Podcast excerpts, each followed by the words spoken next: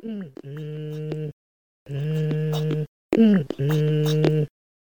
Perawan Podcast kedua with Adrian Podcast Perawan Podcast kedua with Adrian Podcast Perawan Podcast kedua with Adrian Podcast Perawan Podcast kedua with Adrian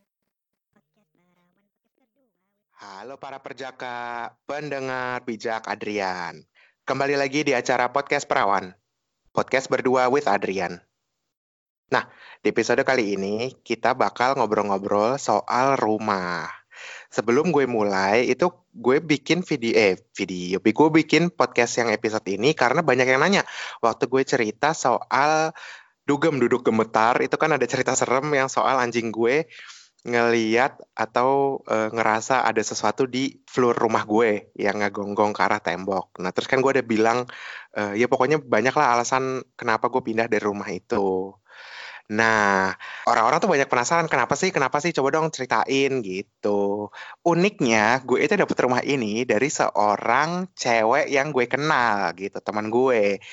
Untuk lebih lebih realistis ya kita ngobrolnya gue undang deh hari ini. Halo.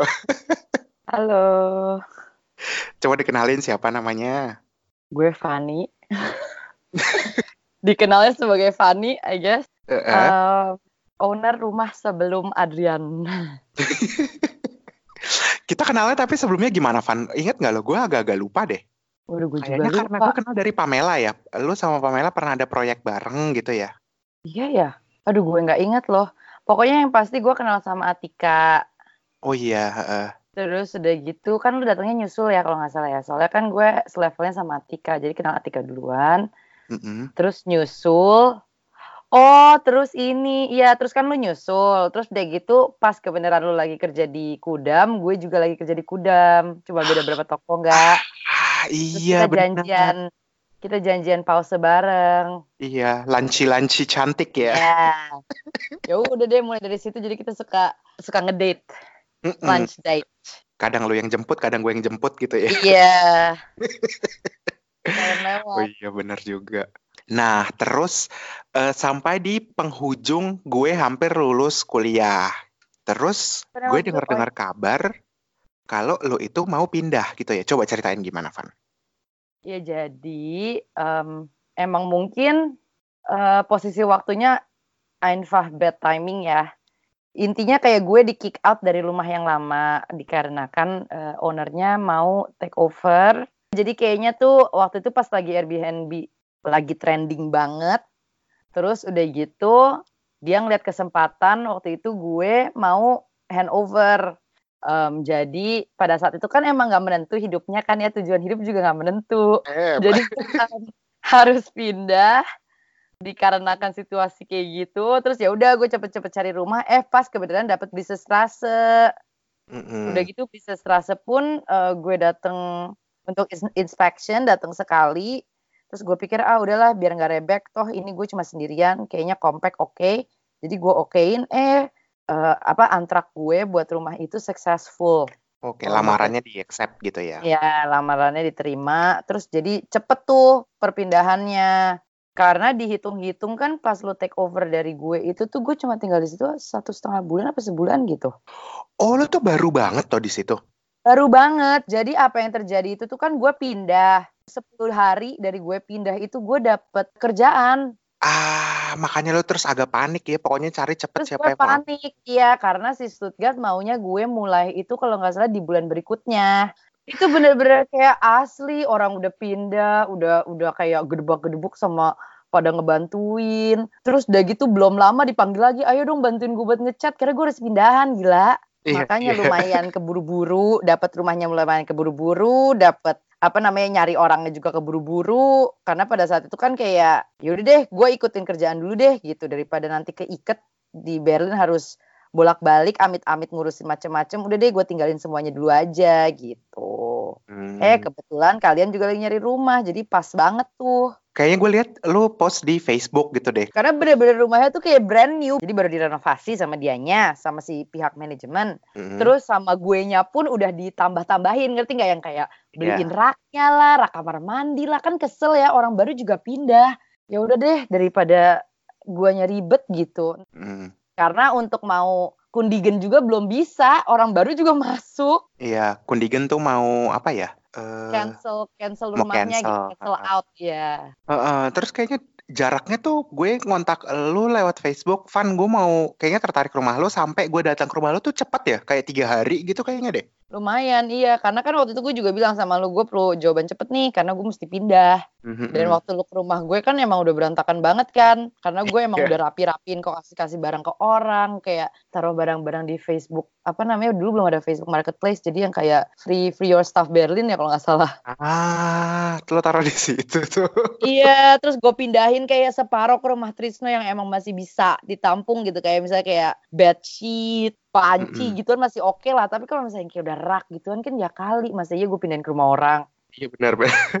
Jadi barang gue kan di bawah tuh masih banyak banget. Gue juga yang kayak mati. Makanya kan gue tinggalin barang banyak banget buat lu kan. Sampai hiasan Iya. Natal segala. Iya benar. nah itu dia kondisinya kan si Fanny ini terburu-buru keluar. Jadi waktu gue dapet rumah itu, Fanny tuh udah bilang, Dri gue bakal tinggalin barang banyak banget, sorry banget gitu. Nah di posisi gue, gue malah enak karena kan gue istilahnya baru lulus kuliah. Ini apartemen pertama gue yang gue tinggal sendiri gitu. Tadinya gue tinggal di asrama gitu kan. Nah, jadinya kalau misalnya gue bisa nggak keluarin uang banyak buat beli rak, beli meja, beli sofa gitu-gitu ya gue ya udah kenapa enggak gitu kan. Jadi kayak boleh-boleh Van. Jadi win-win. win-win bener. Akhirnya ya udah gue ambil gitu. Ini gue tanpa mengetahui ada cerita macam-macam gitu ya di rumah itu. Iya, jadi gila banget itu menurut gue kayak probably um, dua bulan terintens dalam hidup gue kali ya. Dapat kerjaan, harus pindah gitu kan. Terus at the same time gue mer- merasakan hal yang aneh-aneh. Maksudnya di situ yang kayak memang jadi pas gue dapet kerjaan juga gue yang kayak oh my god, thank god gitu yang kayak Wah, udah deh gue mau cabut aja gitu. Kayaknya emang ini jawaban dari Tuhan gitu kan karena selama ini jadi sejak kejadian gue takut gitu ya. Udah, jadi emang pas juga. Maksudnya pas lu pindah kan cowok, jadi gue pikir ah kalau Adrian yang pindah juga nggak bakal problem. Toh cowok nggak bakal digenit-genitin lah. Nah, ini buat yang penasaran sebenarnya ada apa sih di rumah ini gitu. Ini sebenarnya berlapis-lapis ya Van ya, nggak cuman horor tapi juga orang-orangnya aneh-aneh. Kalau horor itu kan lu yang ngalamin. Heeh. Tunduk gue nggak ngalamin sih. Sumpah mati kalau itu horor gue ngalamin sih gue udah keluar dari kapan-kapan. Udah nggak pakai bercanda, nggak nyari nahmiter juga. Karena gue bener-bener pussy like to the max buat hal kayak begituan. Untungnya yang gue hadepin manusia masih, tapi itu pun juga lumayan kayak traumatizing ya. jadi, jadi gue mulai cerita aja kali ya. Iya, boleh. Jadi pas emang gue pindahan, hari pertama, hari kedua kan gedebak-gedebuk rame ya kan. Karena pada naik turun bawa barang dan lain-lain. Kalau memang lu boh bahkan gue pindahan, kayak lu memperhatikan gue pindahan seharian, ya mungkin lu kelihatan apa aja yang gue bawa gitu, ngerti gak sih? Mm-mm, mm-mm. Tapi kan namanya namanya orang pindahannya lu nggak merasa kalau normalnya tetangga-tetangga lu kan gak bakal ngeliatin lu dong, gak bakal mengamati. Iya. Tapi ternyata yang tinggal di bawah, lantai bawah, kan gedungnya bentuknya kayak U ya, kayak dua sejajar di, di ujung kanannya itu yang sambungannya ya kan. Iya. mhm. Nah yang di ujung kanan ini adalah rumah yang bisa madep ke bagian kebun dalam lah hitungannya. Ini rumah si bapak-bapak ini. Bapak-bapak kakek-kakek tua intinya. Jadi dia itu udah mengamati dari gue pindahan. Tahu-tahu pas gue pindah, hari pertama atau hari kedua itu dia ngebel Mm-mm. Dia ngebel ke atas ya gue dengan tangan terbuka ya namanya tetangga ngebel ya udah dong di welcome aja. Halo Terus gitu ya. ya kayak gue pikir ya nggak ada salahnya kenal sama tetangga toh bisa saling bantu membantu karena selama ini pas gue tinggal itu tetangga selalu sangat helpful. Nah terus udah gitu ya udah ini bapak tuh dia bilang pokoknya eh kalau misalnya lu perlu pinjam alat-alat lu kabarin aja. Dia bilang kayak gitu. Gue kenal kok sama satu gedung ini dia bilang gue udah lama tinggal di sini. Oh ya udah jadi kan gue pikir oh ya baik juga. Nah kebenaran pas kita lagi mau nyari pompa sepeda. Bukan jadi nggak ada urusannya sama pindahan tapi pompa sepeda aja gitu. Karena kan pindahan sepeda bawa sepeda juga dibawa kebetulan kempes. Terus Mm-mm. ngomong sama bapaknya pak eh, oh ya udah kalau sekalian lu nawarin ya udah em, lu punya nggak pompa sepeda yang boleh gue pinjam sebentar oh iya boleh boleh gue ambilin ya dia ambilin lah ke bawah terus dia anterin lagi ke atas seperti layaknya orang normal Iya. dua jam kemudian dia ngebel lagi Terus dia bilang, pompa sepedanya udah belum? Kan maksudnya lu kan kayak gimana ya kalau misalnya lu pinjem kan lu nggak ya dia nggak ngomong apa-apa pas dipinjemin, eh pas Mm-mm. ngeminjemin. Jadi kan lu ekspektasinya ya udah besok gue balikin gitu toh udah malam, ya enggak? Dan ini tuh dia ngebel tuh kayak jam 9.30 kali ya. Oke. Kalau di Jerman tuh kalau misalnya udah di atas jam 9 itu udah kayak borderline jangan ngebel. Iya, Atau iya, iya. Jangan mengganggu tetangga gitu intinya. nah terus jadi gue yang kayak legowo gitu ya yang kayak ya udahlah nggak terlalu dipusingin Van gitu. Nah Mm-mm. kebetulan pas emang lagi ada si Trisno di rumah gue. Trisno cowok lo ya? Ya terus kita lagi pokoknya kita lagi Netflixan deh. Tapi dengan rumah keadaan berantakan gitulah. Terus dia kayak ngelongok-ngelongok gitu loh. Kayak mau coba cari pas lagi ngomong kedua kali. Jadi dia jam 9.30 itu dia naik lagi ke atas. Dia yang kayak bilang, pompanya udah belum?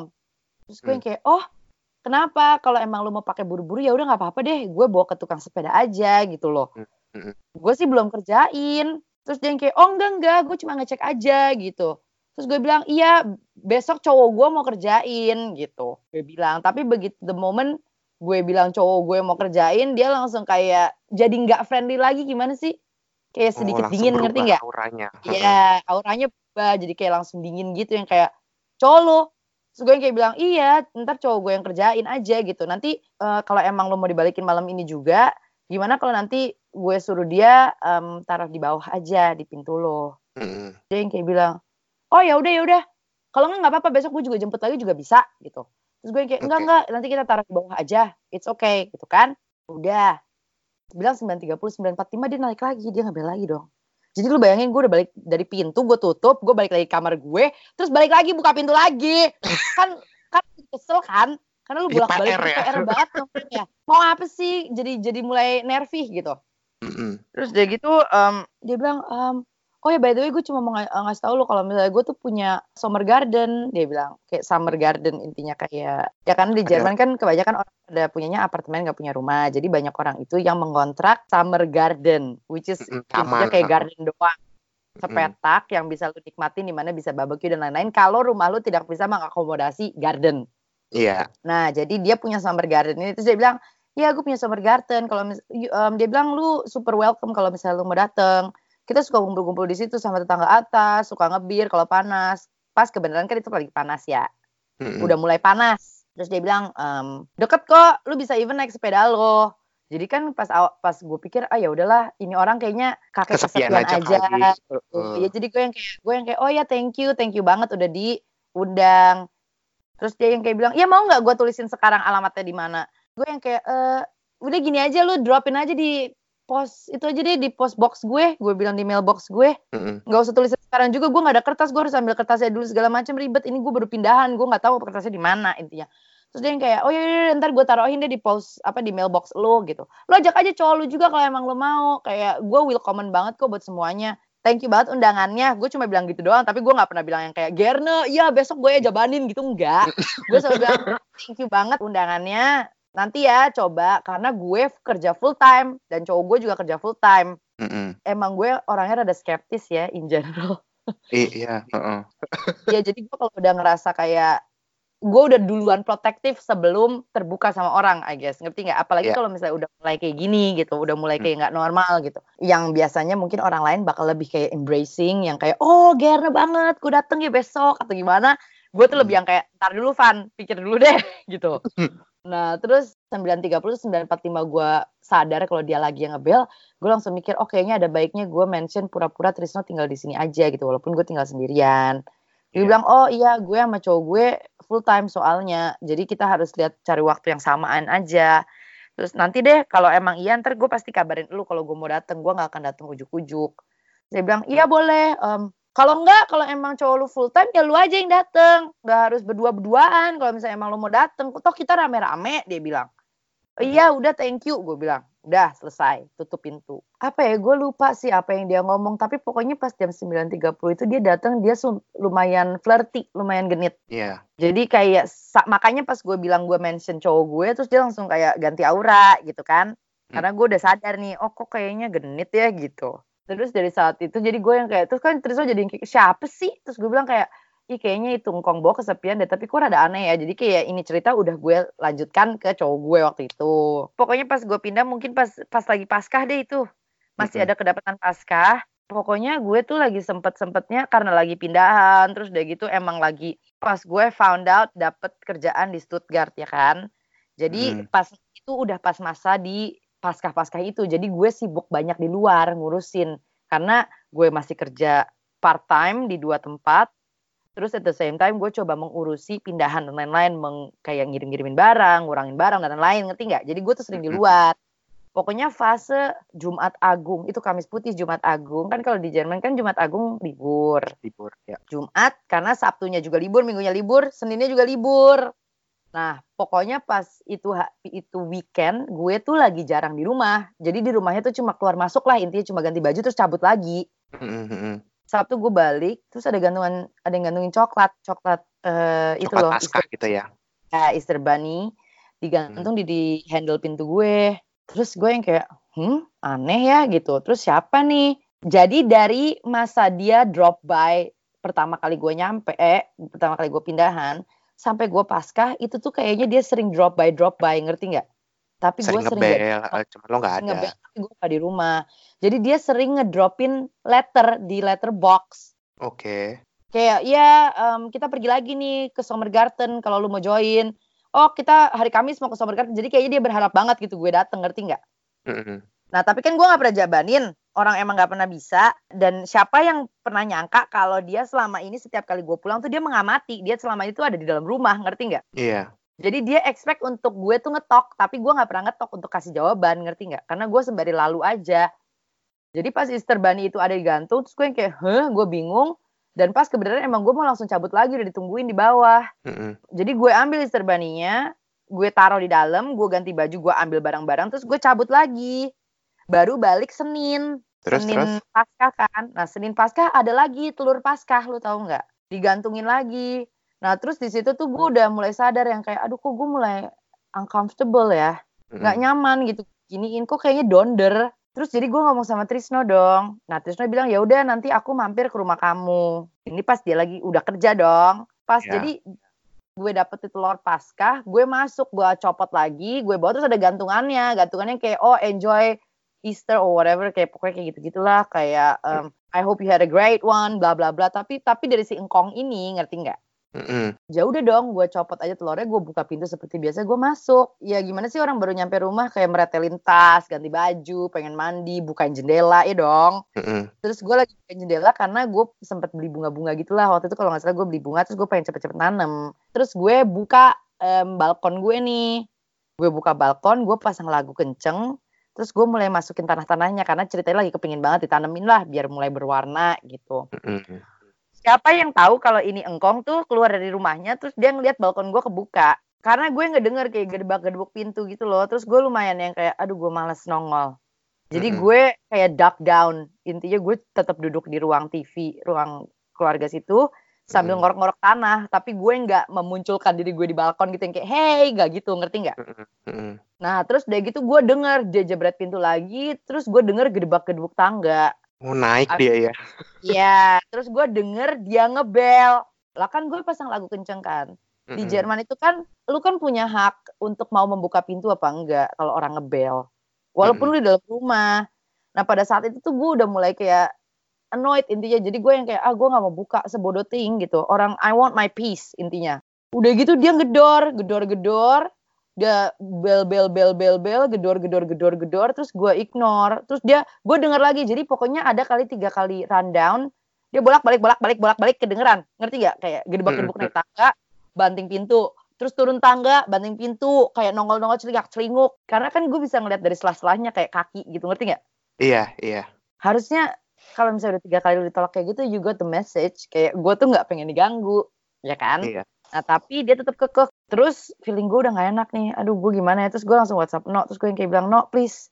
Gimana nih kamu cepetan dong ke sininya gitu. Pokoknya dia bilang iya tunggu tunggu aku pulang deh. Ini gimana nih kok kayaknya aku gak nyaman cepetan deh gitu. Kayak put a stop to it. And then the next thing I know. gue denger sirene polisi sama sirene pemadam kebakaran. And then for some reason itu kan di kalau di Jerman kan sering banget lewat kan. Iya. Dan dulu tuh pas gue di Frankfurter Tor tuh gue tinggalnya sebelah Warschauer Straße coy. Jadi kayak buat gue tuh Sering normal banget. gitu. Normal banget. Tapi for some reason yang kali ini tuh gue hati gue kayak drop, ngerti nggak? to my god yang kayak literally gue yang kayak uh, kayak mau muntah rasanya enak eh bener aja makin lama makin deket terus makin lama makin kenceng terus gue denger jebret jebret jebret jebret orang gerbak gerbuk terus dia gitu gede kali ini gedorannya kenceng banget. Yang kayak duduk duduk duduk duduk Frau Chandra duduk duduk Frau Chandra. Terus gue kayak oh fuck.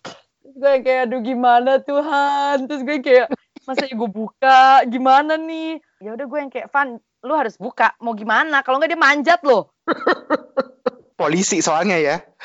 ya udah gue buka dong. Gue kecilin suara lagu terus gue buka terus gue berusaha untuk act calm. Padahal pada saat itu tuh gue udah mulai udah mulai naik naik darahnya ngerti nggak? Karena adrenalin tapi at the same time karena gue udah mulai marah gitu gue kesel. Terus gue buka terus gue bilang iya kenapa? Ada apa? Dia bilang e, tolong bukain pintu bel di depan ini polisi. Terus gue bukain terus gue yang kayak iya ada apa? Gue bilang kayak begitu. Terus dia yang kayak bilang e, sorry mengganggu tapi kita dapat report kalau misalnya lu kenapa-napa di rumah. Terus gue yang kayak e, enggak gue nggak kenapa-napa itu tuh lu harus bayangin ya floor depan rumahnya tuh lumayan kecil. Itu Oh. paling kira-kira semeter nggak? Iya, iya semeter doang. kira-kira tiga tiga jejak gitu loh dari pintu satu ke pintu dua gitu loh. Seberang seberangan ya kan? Itu floor penuh sama pemadam kebakaran dan polisi sampai ke tangga-tangga bawah lo tau nggak? Jadi kayak perlengkapan tempur perang siap gitu gue yang kayak "Oh, oke this is very- kayak super intimidating terus gue yang kayak "Eh, iya ada apa terus dia yang kayak bilang iya kita dapat eh, sorry mengganggu malam-malam tapi kita dapat kabar kalau misalnya lu itu kenapa-napa di dalam kayak as in kayak mau coba commit suicide or whatever ngerti nggak. Terus gue kayak, hah? Enggak, ini tuh paskah. Gue bilang gue tuh away. Ini gue baru pulang aja. And then gue nyalain lagu. Jadi kalau misalnya gue di bel, entah gue nggak denger, ya maaf gue bilang kayak gitu. Nah Mm. si bapaknya ini tuh engkong bawah itu amongst polisi dan ininya ngerti nggak? Eh, Si Oke. pemadam kebakaran dia berdiri di salah satu. Ya tapi lu nggak buka pintu. Gue tuh udah ngedor-gedor kayak kamar lu tiga kali. Bukannya gue nggak mau buka pintu, cuma gue nggak denger. Iya tapi gue tuh udah ngebel nggak mungkin lu nggak denger sorry gue punya gue nyalain musik kenceng banget dan gue lagi bertanam gue bilang kayak gitu Mm, mm. nah pas dia getol banget kayak ngotot itu kayaknya polisinya tuh sadar, jadi oke sorry for kayak sorry for the disturbance. Oke kita tinggalin kamu ya kata polisinya sama pemadam kebakarannya. Mm, mm. ya sorry mengganggu. Oke nggak apa-apa gue tutup pintu. Terus kira-kira lima menit kemudian polisinya naik lagi. Jadi polisinya kayaknya escort si bapaknya untuk balik ke rumah. Terus Mm, tanpa sepengetahuan bapaknya dia naik lagi. Ngerti nggak? Ngerti. ya. terus si polisi nyamperin. Terus dia yang kayak bilang sorry gue em, mau nanya lagi. Cuma gue kayaknya gue merken nih kayaknya ada sesuatu yang gak beres di sini kok Mm. kayaknya lu nggak nyaman gitu. Soalnya si bapaknya tuh mention dia udah dia drop coklat dua kali pas lagi ada polisi sama madam kebakaran yang ngerti gak dia bilang Mm, mm. tinggalin lu coklat dan lu nggak bilang apa-apa gitu loh. Kan semua yang ada di situ yang kayak what the? Nah terus udah gitu gue yang kayak iya dia tuh dropin coklat. Gue tuh pergi. Emang gue beneran gak di rumah. Cuma maksudnya selama ini tuh dia lumayan donder dan gue tuh cewek sendirian di sini dan gue merasa gak nyaman. Gue udah sempet Mm. ngomong sama em, pemilik manajemen rumahnya cuma mereka bilang diamin aja. Si polisi bilang oke kalau misalnya lu udah ngomong kayak gitu gue aja yang telepon dia bilang. Gue yang urusin kalau gitu. Ya udah udah saat itu jadi kayaknya sih nggak restraining order enggak cuma kayaknya bapaknya dapat warning dari dari polisi sama dari manajemennya. Jadi dari saat itu tuh dia harus di babysitterin ngerti nggak? Ada yang ngawasin gitu ya. entah waktu itu anaknya sama satu ada lagi dia cowok yang jadi babysitter sama dia di situ intinya. Terus sejak saat itu tuh gue tuh ngerasa setiap kali gue mau cabut lu tau nggak kalau misalnya orang lari di gang rumah? Kan kedengeran kan? Lu keluar dari rumah dari rumah lo anak tetangga depan tuh lagi gedebak gedebuk Iya, kedengeran. kan? Nah sejak saat itu tiap kali gue mau pergi tuh gue denger dia gedebak gedebuk ke pintu kayak mendekat ke pintu ngerti nggak? Jadi dia tuh mau mengamati gue pergi. Serem banget.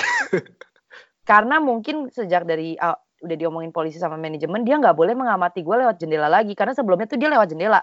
Setiap kali gue pulang tuh pasti ada dia terus gue sumpah sumpah mati. Gue kayak kaget gitu loh.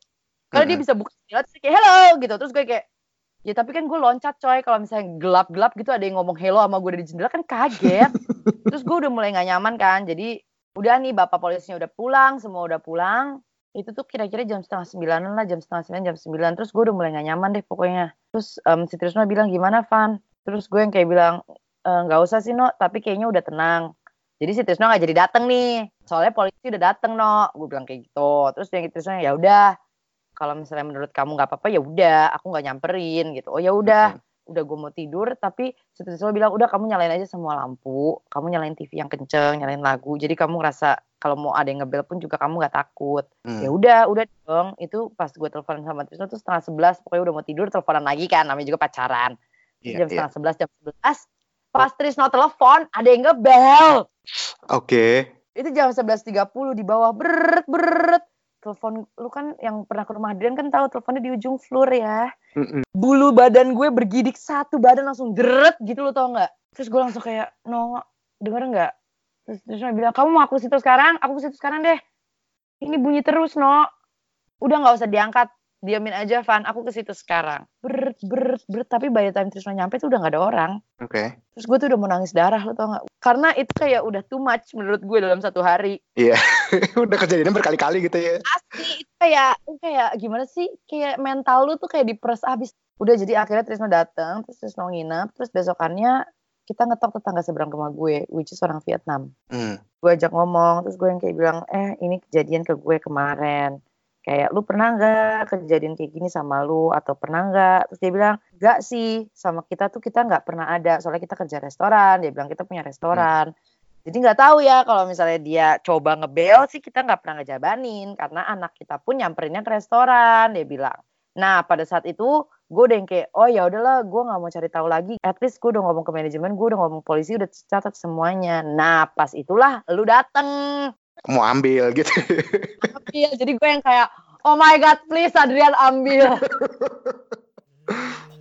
Halo teman-teman, jangan panik, jangan kaget. Ini cuma selingan aja buat ngingetin kalau kalian suka sama episode yang ini, silahkan juga dengerin episode-episode yang lainnya. Terus juga jangan lupa follow kita di Instagram dan di Facebook di @podcastperawan @podcastperawan. Lanjut. Ini mungkin gue cerita sekarang sisi gue kali ya.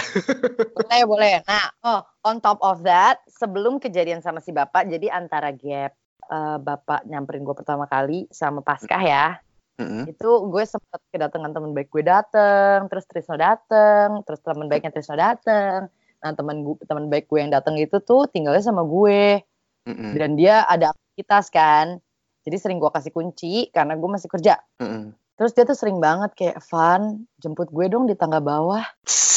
Takut naik tangga. Terus gue yang kayak kenapa sih lu naik aja kali? Lu jadi bikin gue pano turun jemput lu gitu loh kalau lu ngomong kayak gini kan. Mm-mm. atau gue tuh bisa denger kayak gerbak gerbak gerbak gerbak gerbak kayak orang kayak kayak kayak gedung Panik runtuh gitu, lari nggak? iya terus tahu-tahu ada yang buka pintu terus lari ke dalam. Terus gue yang kayak gue lari coy. Di tangga lu gue lari gue nggak ngeliat ke belakang. Terus gue tuh yang kayak udah please jangan kasih tahu gue dong lu diem aja deh. Selalu kayak gitu deh setiap kali dia pulang malam sendirian. Jadi gue udah dapet warning dari dia udah dapet warning dari temennya Trisno Mm. udah dapet warning dari Trisno juga. Begidik Van gak tau kenapa gitu. Tapi gue yang kayak udah deh lu pada mah gue baca doa aja. Maksud gue yang kayak please jangan ngomong aneh-aneh tentang rumah gue gitu. Soalnya gue sendirian. Nah, gue tuh ingat, gue kan emang orangnya nggak nanya-nanya, em, karena itu rumah pertama kali gue pindah setelah asrama. Gue tuh nggak nanya-nanya, nggak kepikiran kalau tetangga tuh bisa berpotensi aneh gitu-gitu. Jadi gue cuman, gue tuh lebih fokus ke hantu, karena gue kan Hmm. penakut orangnya. Itu yang gue tanya itu kan, Van, "Eh, lu pernah ngalamin hal hantu nggak? Terus lo kan langsung, ih, ih, enggak, enggak, enggak, gila gitu. Cuman emang orang pernah bilang di tangga tuh agak merinding. Terus gue kayak, oh ya gue juga agak ngerasa sih di tangga agak merinding, cuman udah gitu. iya terus gue inget banget lu ngomongin ya udah deh ntar gue beliin sage terus gue yang kayak Iya. bilang iya lu pasang dupa aja gue juga sering pasang dupa kok gue bilang kayak gitu Benar, biar apa membersihkan energi buruk gitu lah Iya. gitu. Nah, eh, ini kisahnya gue diawali mungkin Mei atau Juni ya gue tinggal di rumah itu gitu kan. Mm-mm. BTW bapak bawah ini orang Jerman ya buat buat referensi aja bapak bawah orang Jerman. Terus jadi lantai kita tuh lantai satu di setelah satu Heeh, lantai satu kalau di Jerman itu lantai dasar terus atasnya lantai dasar itu lantai satu. Nah kalau di Indo kan lantai dasar itu lantai satu, atasnya lantai dua.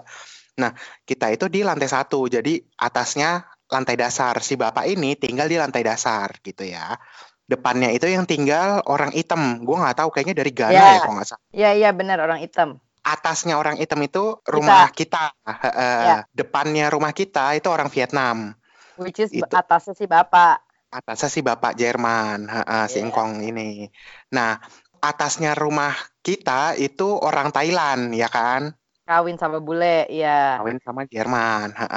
Nah depannya eh, orang Thailand itu, atasnya orang Vietnam, itu orang Jerman cowok sendirian gitu. Nah Iya, ini iya ini benar yang suka gedebak-gedebuk. Nah, ini tuh soalnya semuanya berhubungan. Jadi makanya gue jelasin Hmm, hmm, hmm. gitu. Nah, cerita pertama dimulai dari gue itu punya anjing. Anjing gue si Hugo. Nah, pertama kali gue ambil Hugo, itu Hugo umurnya dua bulan. Jadi 8 minggu. Dan kondisinya lagi di rumah ini, di rumah Blise gitu. Di rumah yang gue ambil dari si Fanny. Nah, otomatis kan namanya anjing baru masih umur dua bulan gitu-gitu suka nangis-nangis kan. Mm-mm. Hmm, tapi gue berusaha seberusaha mungkin jangan jangan ganggu lah gitu. Kondisinya rumah kita kan emang lumayan rame ya Van ya. Apa Mm-mm. eh, si orang Ghana ini suka pasang musik negaranya dia yang dong dong dong dong dong gitu. Mm-mm. Terus rumah kita juga di sebelahnya autoban. Autoban kan tahu sendiri nggak ada batas nggak ada batas kecepatan kan. Mm-mm. Jadi juga rame gitu. Jadi gue tuh eh, sebenarnya agak nggak terlalu takut lah kalau si Hugo ini ganggu gitu. Karena yang lain juga meriah gitu. Dan emang nggak ada yang protes so far gitu. Ya udah suatu hari gue itu jadi oh eh, backgroundnya gue itu selalu sebisa mungkin si Hugo ini waktu masih kecil jangan ditinggalin sendirian karena takutnya kan kenapa-napa takut sakit atau nelen apa gitu kan jadi gue biasanya tuker-tukeran sama teman gue gitu antara gue yang jaga atau dia yang jaga gitu ada ada salah satu yang di rumah nah suatu hari gue itu harus keluar dan si teman gue ini nggak bisa jaga gitu pulang-pulang itu udah ada polisi dong di depan rumah gue Hmm. Terus, kan gue eh, halo gitu, ada apa ya gitu.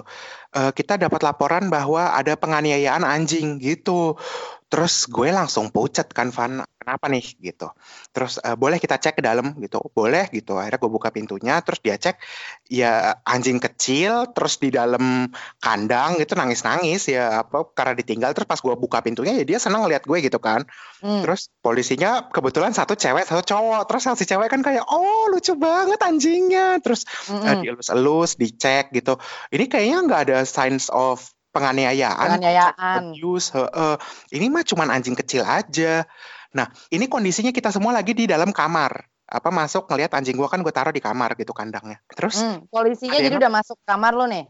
masuk, heeh, jadi eh, Tapi pintu rumah lo ke- ketutup apa kebuka? kebuka pintu rumah gue Oke, kebuka dan apa floor itu kan panjang ya apa floor Ya. eh, hallway-nya panjang kamar itu yang paling terakhir di ujung hallway Mhm. gitu ya ini semuanya polisi dua gue dan anjing gue semua di dalam kamar terus Hmm. ada yang ngebel di depan. Ya udah kita keluar ke depan. Nah ini engkong di bawah. Masalahnya gue itu belum pernah lihat si engkong ini. Mm-mm, jadinya si engkong ini setiap summer itu tinggalnya di summer gardennya. Oke. katanya dia ya gue nggak tahu bener apa enggak gitu. Dibilang gue tuh tiap summer di summer garden gue ini gue hari pertama gue pulang. Gue denger anjing itu nangis nangis katanya dari jam 8 pagi sampai ya sampai sekarang gitu. Terus gue bilang nggak mungkin. Gue Nggak itu mungkin. Eh, eh, gue itu keluar rumah itu jam eh, 8 malam. Terus gue itu pulang kayak jam 9 malam tuh udah pulang gitu. Hmm. karena gue tahu kan jam mulai jam 9 jam 10 gitu orang Jerman nggak mau diganggu kan. Jadinya Hmm. jangan sampai anjing gue nangis-nangis jam segitu gitu enggak enggak lu tuh anjing lu tuh nangis sampai jam 10 apa segala macem terus gue bilang lah jam 10 gimana orang gue datang jam 9 polisi udah di depan rumah gitu terus order Ini ini lu berantem di depan polisinya nih. di depan Maksudnya polisinya argumentasi. Mm-mm. Terus ya polisinya juga bilang ya kita dapat telepon dari jam sekian gitu. Terus kita juga nyampe sebelum jam 9 gitu. Sebenarnya emang bukan eh, quiet time gitu, ruang fase Iya. di di sini gitu. Jadi eh, dan ini anjing kecil ya nggak heran gitu. Terus polisi kan nanya lo ada bukti nggak lo keluar jam berapa? Nah kebetulan gue itu mau ketemu sama teman Jerman. Jadi Hmm. gue mau ketemuan kayak bahkan kita nggak makan nggak apa beneran cuman ketemu eh, ngasih barang gitu gue lupa gue mau ngapain gitu pokoknya ngasih sesuatu terus gue pulang lagi gitu nah jadinya ada di WhatsApp itu semua terdata gitu kan. Eh, Hmm. gue lagi di sini gue lagi di sini apa bentar lagi gue nyampe gitu segala macam gue lagi jalan gitu gitu. Pakai bahasa Jerman gue tunjukin nih gue tuh mau ketemuan orang ini gitu lo kalau mau confirm ke orangnya juga gue punya alibi gitu. Ini jam segini gue Hmm. nyampe jam segini gue keluar gitu.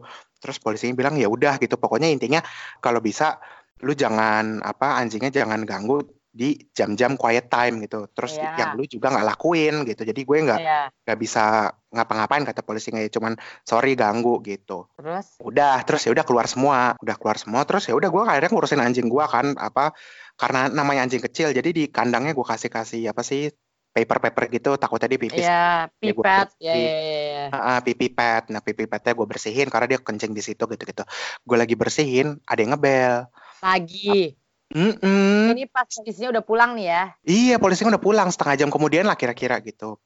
Terus eh, dia bilang, pokoknya intinya, sorry gue tuh cuman apa, gue pikir tuh anjing lo antara kejepit atau kenapa gitu, jadi gue tuh panik nelfon polisi gitu. Gue kan, oh iya nggak apa-apa, makasih loh, maksudnya eh, gue Maksudnya kan nggak punya Ha, maksudnya baik. Terus gue juga nggak punya nomor lo, jadi gue nggak bisa telepon ini. Lo di rumah apa enggak, apa segala macem. Gue udah berusaha Hmm. ngebel, tapi malah tambah nangis gitu. Jadi gue terus panik nelfon polisi. Oh iya iya nggak apa-apa gitu. Terus ya udah gue pikir udah dong konversasinya selesai. Gue udah mau tutup pintu. Terus dia bilang ntar dulu, gue mau ngajarin lo caranya piara anjing. Terus gue bilang, "Eh, iya makasih ntar aja deh. Soalnya ini kan udah malam ya udah setengah sepuluh gitu. Hmm. Terus juga gue tuh udah pengalaman, gue punya 9 anjing waktu gue tinggal di Indonesia gitu. Jadi gue udah tahu kira-kira gimana punya anjing. Hmm. Terus dia tuh ngotot, iya eh, tapi lu nggak bener ngerawat kayak gini kayak gini. Terus kan gue males ya, kayak ngedengerin akhirnya ya gue bilang sorry tapi gue nggak butuh opini lo gimana cara ngeraih anjing gue gitu. Terus Hmm. udah gue mau tutup nih, Which is pintu- bener. iya kan. Terus eh, apa gue mau tutup pintu diganjel dong sama kakinya dia, langsung moodnya langsung berubah. Oh dia ngancem maksudnya. Ngancam kalau gue denger lagi anjing lo nangis, gue telepon lagi polisi. Gue itu eh, housemeister di rumah ini, kayak apa sih? Kayak um, Induk semang gitu lah ya. Jadi kayak hansipnya, hansipnya. Hansipnya rumah Satpam. ini. Ya satpam Ah. manajemen lah. Iya, satpam manajemen di rumah ini. Jadi kalau lo macem-macem, gue bakal telepon polisi lagi dan gue langsung bikin lo itu pokoknya terdata bahwa lo itu eh, penganiaya binatang gitu gitulah. Terus gue fuck off gue gitu kan. Lu siapa? Gue baru lihat lo hari ini terus langsung kayak gini Lu gitu. ngomong tuh fuck off gitu. Iya, heeh. Terus? dich. Gue ngomong gitu sih pakai bahasa Jerman ya. Terus Iya, verpiss dich gitu. Terus akhirnya gue tutup pintu gitu. Terus ada yang ngebel lagi dong. Apa kayak 10 menit kemudian. Terus gue buka pintu, gue mau langsung bentak udah mau loncat aja.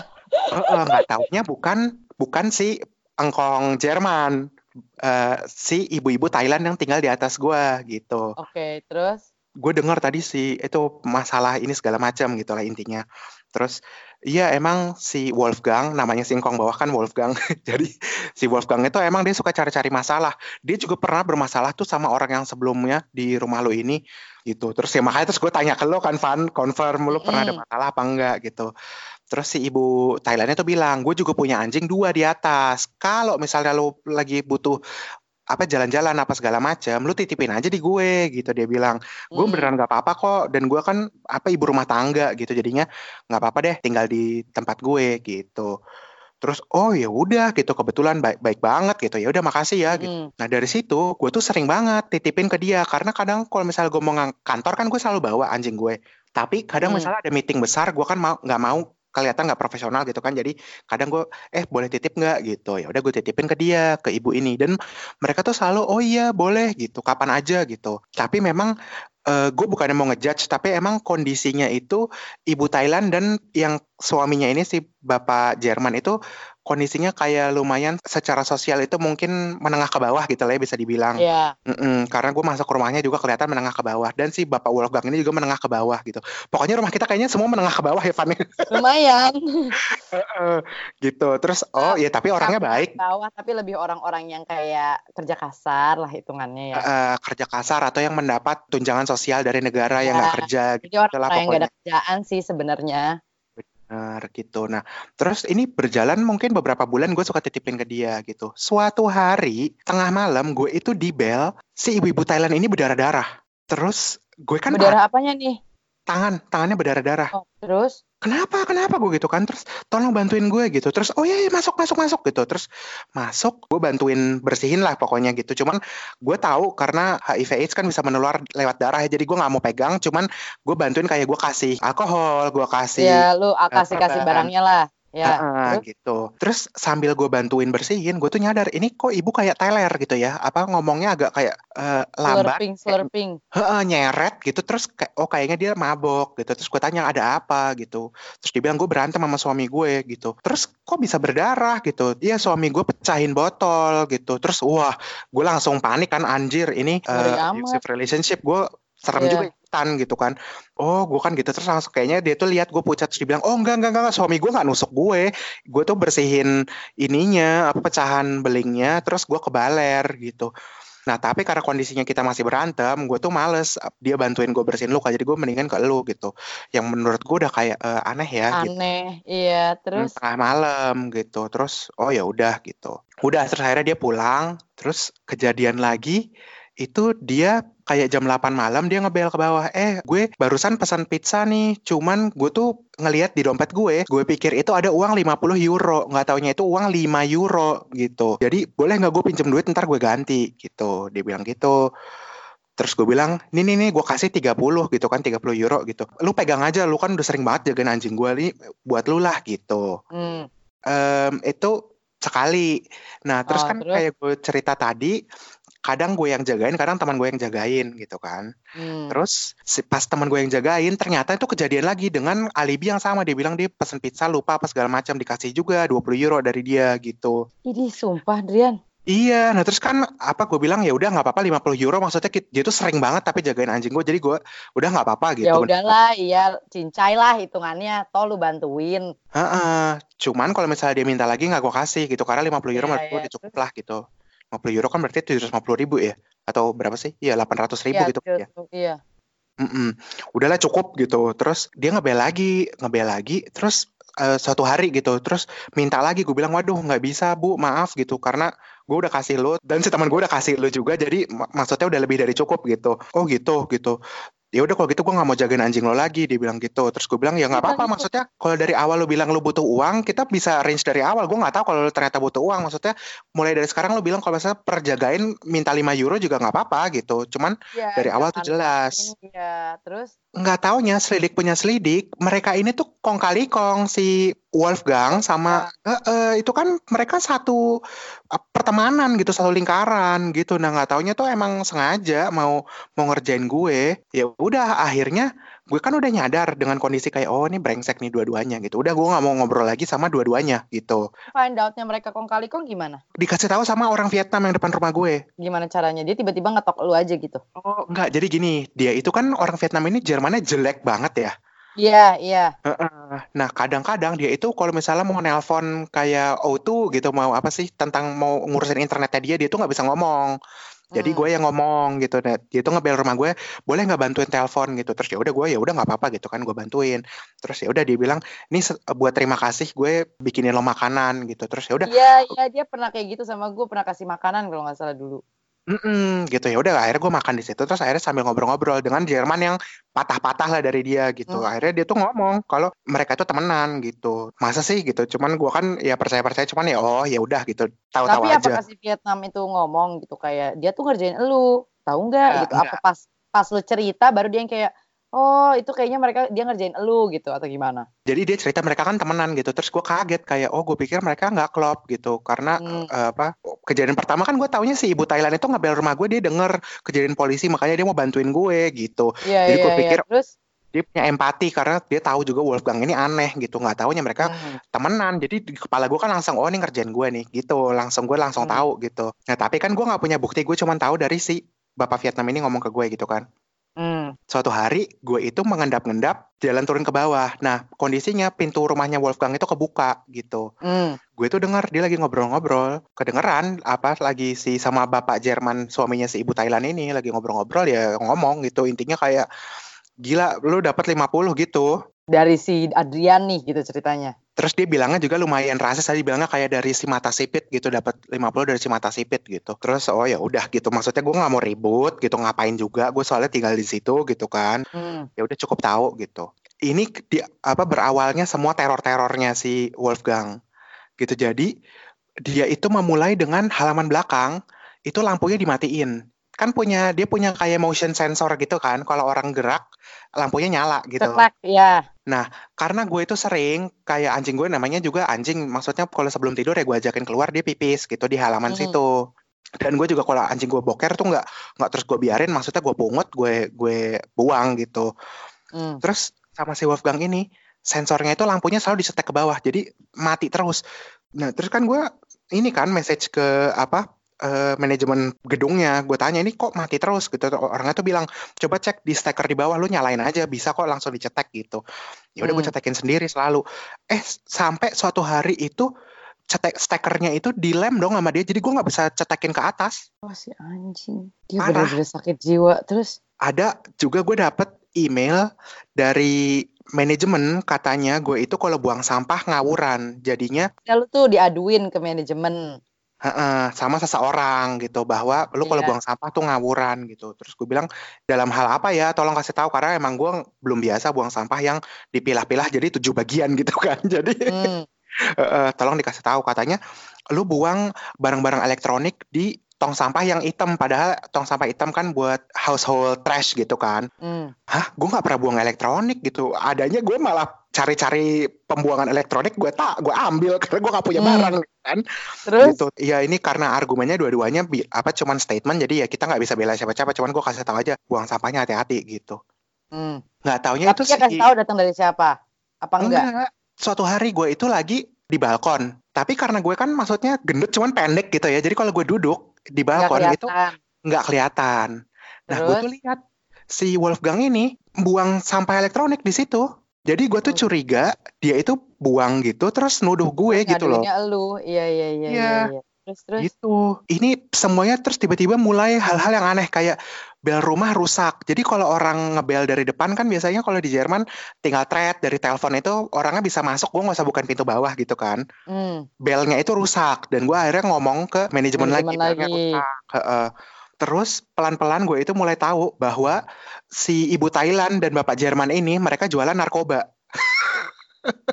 Demi apa lu? jadinya anjing gue lagi pipis sama boker di taman belakang. Terus kok dia ngendus-ngendus di satu hal yang di sudut gitu. Terus gue ayo lo kagak pipis-pipis gitu. Terus akhirnya gue marahin gitu kan. Terus gue tuh lihat ngendus-ngendus apa sih dari tadi? Nggak taunya ada plastik gitu dalamnya obat gitu. Si Terus? Itu tuh punya anak kecil yang anak kecilnya tuh disuruh joget-joget sama si Wolfgang tahu nggak? Itu lu yang Hah? bilang bukan sih? nah itu gue malah nggak tahu Itu tuh siapa yang bilang apa sih Vietnam yang ngomong sama gue ya? ibu Thailand ini punya anak cewek gitu kan masih Iya kecil kan, punya anak cewek kan? Iya, masih kecil coba, kayak ya kira 10 tahun gitu kan. masih kecil Van 7 mungkin 7 8 gitu Oh iya iya iya iya 67 gitu lah. Pokoknya waktu itu Mm-mm. apa dia ngomong langsung ke gue, makanya gue ngerasa flirty. Pokoknya gue inget banget ada omongan itu keluar makanya terus gue langsung kayak iu gitu ngerti nggak? iya Soalnya iya dia kayak bilang eh kalau nggak salah ya, kalau nggak salah dia yang ngomong deh.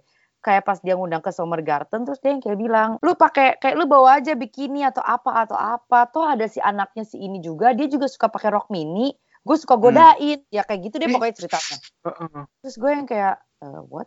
anjir nah ini anak ini gue kasihan sih karena bapak ibunya drug dealing ya Make gitu deh juga bukan drug dealer doang.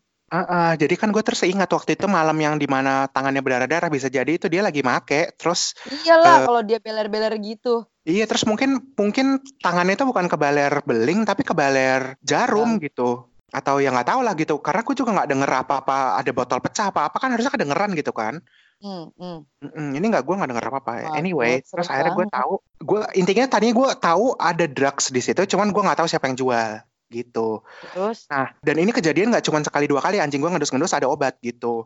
Nah, terus juga ada banyak orang-orang random masuk ke halaman belakang ngambil obat pergi lagi gitu. Suatu hari Hmm. gue itu sakit kena muntaber. Jadi gue seminggu di rumah. di rumah. Ya gue lihat semuanya lah, maksudnya dilempar dari mana, terus transaksinya bagaimana gitu. Jadinya kayaknya mungkin dia transaksinya online ya, apa uangnya udah dikirimnya secara online atau nggak tahu lah. Dan si bapak Jermannya itu yang dari atas, ya, suaminya ibu Thailand itu ngelempar obatnya ke bawah gitu. Makanya sering ada di bawah. Nah, terus gue tuh selalu mikir, mereka tuh sering banget kedengeran dari kamar gue kayak geser-geser furniture gitu loh. Kayak Terus grek, ternyata? grek, grek. Gue pikir ini orang pindahan mulu apa gimana gitu. Iya. Nggak taunya tuh kayaknya disembunyiin di belakang lemari gitu kayaknya obat-obatnya. Oh alah. Maksud- Maksudnya jujur aja kalau misalnya di Berlin kan tinggal lumayan terbuka ya orang-orangnya ya kayak maksudnya Hmm. ya udah lalu mau drug dealing atau bagaimana. Tapi kalau ini situasinya lumayan intens yang di rumah ini ya. Bener. Gue itu waktu itu di saat kayak eh dasar udah nipu gue ternyata lu drug dealing gitu. Cuman ya udahlah itu Hmm. urusan lu gitu kan. Nggak ada hubungan sama gue gitu. Selama lu nggak nyuruh nyuruh gue beli drug juga nggak apa apa gitu. Mm-mm. akhirnya gue itu lumayan terganggu dengan karena lampunya udah dilem kan sama si Wolfgang. Gue nggak bisa anjing. Gue boker situ gue nggak ngeliat apa apa gitu kan. Mm. Akhirnya gue mau nggak mau keluar dari rumah kalau ngajak ngajakin anjing gue jalan gitu. Nah kadang-kadang kan kalau misalnya lagi weekend gitu jalan-jalan nggak nggak harus jam 8 jam 9 malam kan bisa jam setengah 12 malam gue jalan sama anjing gue gitu. Terus banyak orang-orang yang jangki gitu yang garuk-garuk tangan yang mulutnya udah eh, apa sih udah kadas kurap gitu. Iya terus Di ada di dalam di garden dalam? enggak enggak di depan rumah nungguin gitu. Ih, males banget. Males banget. Terus pernah yang paling serem itu gue dikejar-kejar. Dikejar-kejar terus gue tutup pintunya. Oh my god. Terus dia tuh Aduh ya Tuhan, maaf banget loh. Ih, nggak apa-apa lah. Iya, Maksud gue juga tahu dari mana, Van. Terus terus. kayak gue tahu dia awalnya gue gue ngerasa diikutin. Terus gue jalan cepat, dia ikut jalan cepat. Akhirnya gue lari. Anjing gue langsung gue gendong, gue lari. Gue tutup pintunya langsung jegrek gitu. Terus di- dia kayak bentak-bentak, woi buka pintunya buka. Terus ya udah gue langsung kabur, langsung masuk ke dalam. Gue nggak nyalain lampu karena gue takutnya dia liatin nih mana yang lampunya nyala. Berarti ketahuan rumah gue di lantai berapa gitu kan. Gini terus terus terus. Gue matiin lampu, orangnya masih kejebak di luar gitu. Nah tiba-tiba tuh dia bisa masuk. Terus Terus orangnya masuk ngeliat-ngeliat nyari-nyari. Kayak ngeliat-ngeliat gitu mau mau ke mana. Wah gue langsung wah gila ini udah udah escalated to another level. Nah ini hal terakhir yang gue bikin that's it gue mau pindah itu adalah setiap tengah malam ada yang ngebel. Dan gue ngintip ke pintu nggak ada orang. Jadi berarti kan yang ngebel itu dari pintu depan. Iya, berarti most probably jangki-jangkinya dong. Awalnya gue pikir Wolfgang ngerjain gue yang ngebel-ngebel terus dia kabur gitu.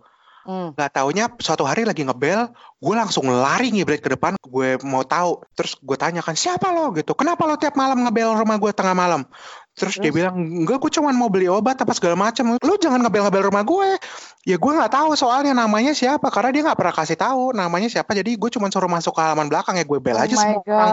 god. Eh, terus gue langsung oke that's it gue pindah gitu. Ini cerita utama kenapa gue pindah gitu ya. Tapi diiringi dengan ya anjing gue lihat itu gitu. Terus juga tangganya serem. Terus juga ada kejadian aneh yang apa? eh, gue tuh suatu hari nyium bau kebakar di rumah gue. Parah banget. Terus rumah gue langsung berasap semuanya. Nggak taunya si Hah? orang Ghana ini dia itu lagi Ya. ngebakar daging, ngebakar daging kayak grill gitu. Tapi di dalam rumah Oh my god. asapnya masuk semua terus gue kayak wah gila gitu dan itu nggak cuma sekali sering terus juga si Lu ibu udah kayak Thailand oh my god, this is it, this is it. Ya kayak I can't Iya. take it. terus ibu terus? Thailand maksudnya kalau masak kan ya lumayan kayak kita lah ya makanan Thailand kan makanan kayak Hmm. makanannya kayak makanan Indo gitu jadi goreng bawang putih itu gue serumah bawa bawang putih semua. Ah, ini satu terus? satu gedung bau bawang putih gila. Terus gue kayak oke that's it gue pindah. Akhirnya gue nemu rumah yang sekarang ini gitu. Nah ini juga ada kejadian anehnya Van. Jadi rumah ini itu gue dapat purely out of luck. Jadinya si orangnya ini yang tadinya tinggal di rumah gue yang sekarang itu bapak ibu punya anak satu perempuan umur 6 tahun terus ibunya lagi bunting gitu. Oke, terus jadi mereka Terus? butuh rumah gede- gedean. Ha-ha, rumah gedean yang ada tamannya juga biar anak-anaknya bisa main gitu Hmm. ya udah akhirnya mereka udah dapat nih rumahnya jadi mereka cari orang yang lanjutin kontraknya mereka gitu terus wih rumahnya enak banget gue gue lihat terus harganya juga cuman beda 100 euro dari rumah yang rumah kita Van Sama. Gitu. Oh, jadi dia nggak naikin harganya. enggak karena nggak lanjutin kontraknya dia gitu. Terus Ya, gedenya hampir dua kali lipat gitu lah pokoknya enak dan lebih dekat ke stasiun subway gitu gitu lah pokoknya kayak Hmm. oke this is perfect gitu. Gue mau banget rumah ini. Terus orangnya bilang biasanya kalau di Berlin itu kan yang daftar ratusan. Istri gue bunting anak gue kecil. Gue nggak mau ngundang ratusan orang masuk keluar apartemen gue dia bilang gitu. Kalau lo mau ambil apartemen ini gue langsung tulis nama lo gitu. Gue mau 1000% ambil rumah ini. Oke gitu. Akhirnya dia bilang tapi gue butuh tiga pelamar karena minimumnya itu tiga dari manajemennya dia bilang oke gitu. Akhirnya ada satu dia bilang temannya dia yang lamar terus ada lagi orang lain gitu. Oke gitu.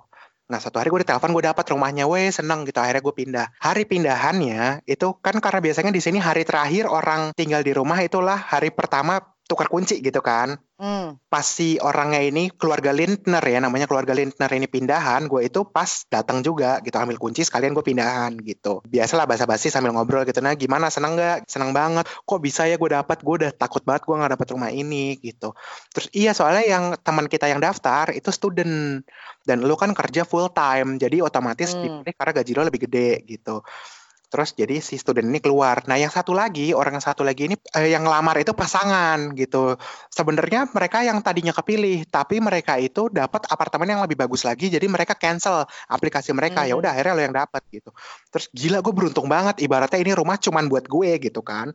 Hmm. Pas sambil pindahan itu gue tanya-tanya ke keluarga Liner tentang tetangga lah. Pokoknya tetangga-tetangganya tuh gimana gitu. Terus nanyanya tuh spesifik gue gitu. Karena trauma rumah blise gitu kan Van. Hmm, hmm, lumayan. Terus dia itu ngomong, lu pertanyaannya spesifik banget gitu, kenapa emang gitu. Akhirnya gue bilang, gue itu soalnya punya pengalaman buruk. Jadi apartemen sekarang itu tetangganya aneh semua, gue bilang gitu. Terus, Hmm. oh gitu, gitu. Terus emang rumah lo di mana? Gue bilang dekat-dekat sini gitu. Cuman beda gang kok gitu. Apa? Tinggal terus aja. Tapi gue nggak mau ngasih tahu di mana persisnya karena kayak privasi lah ya gitu. Gue nggak mau kasih tahu. Nah, terus si Bapak Lindner ini kayak bercanda gitu ngomong, jangan-jangan lo dari gitu. Jadi terus Eh, jangan-jangan lo dari beli selasa nomor sekian gitu. Eh, terus gue bilang, hah? Kok lo tahu alamat rumah gue? Gue bilang gitu. Terus dia juga kaget kayak, hah? Beneran lo tinggal di situ? Gitu. Iya, kenapa emang gitu? Terus dia langsung bilang, anjrit gue merinding. Si bapak Jerman ini, dia orang Jerman ya, bapak-bapak Jerman gitu.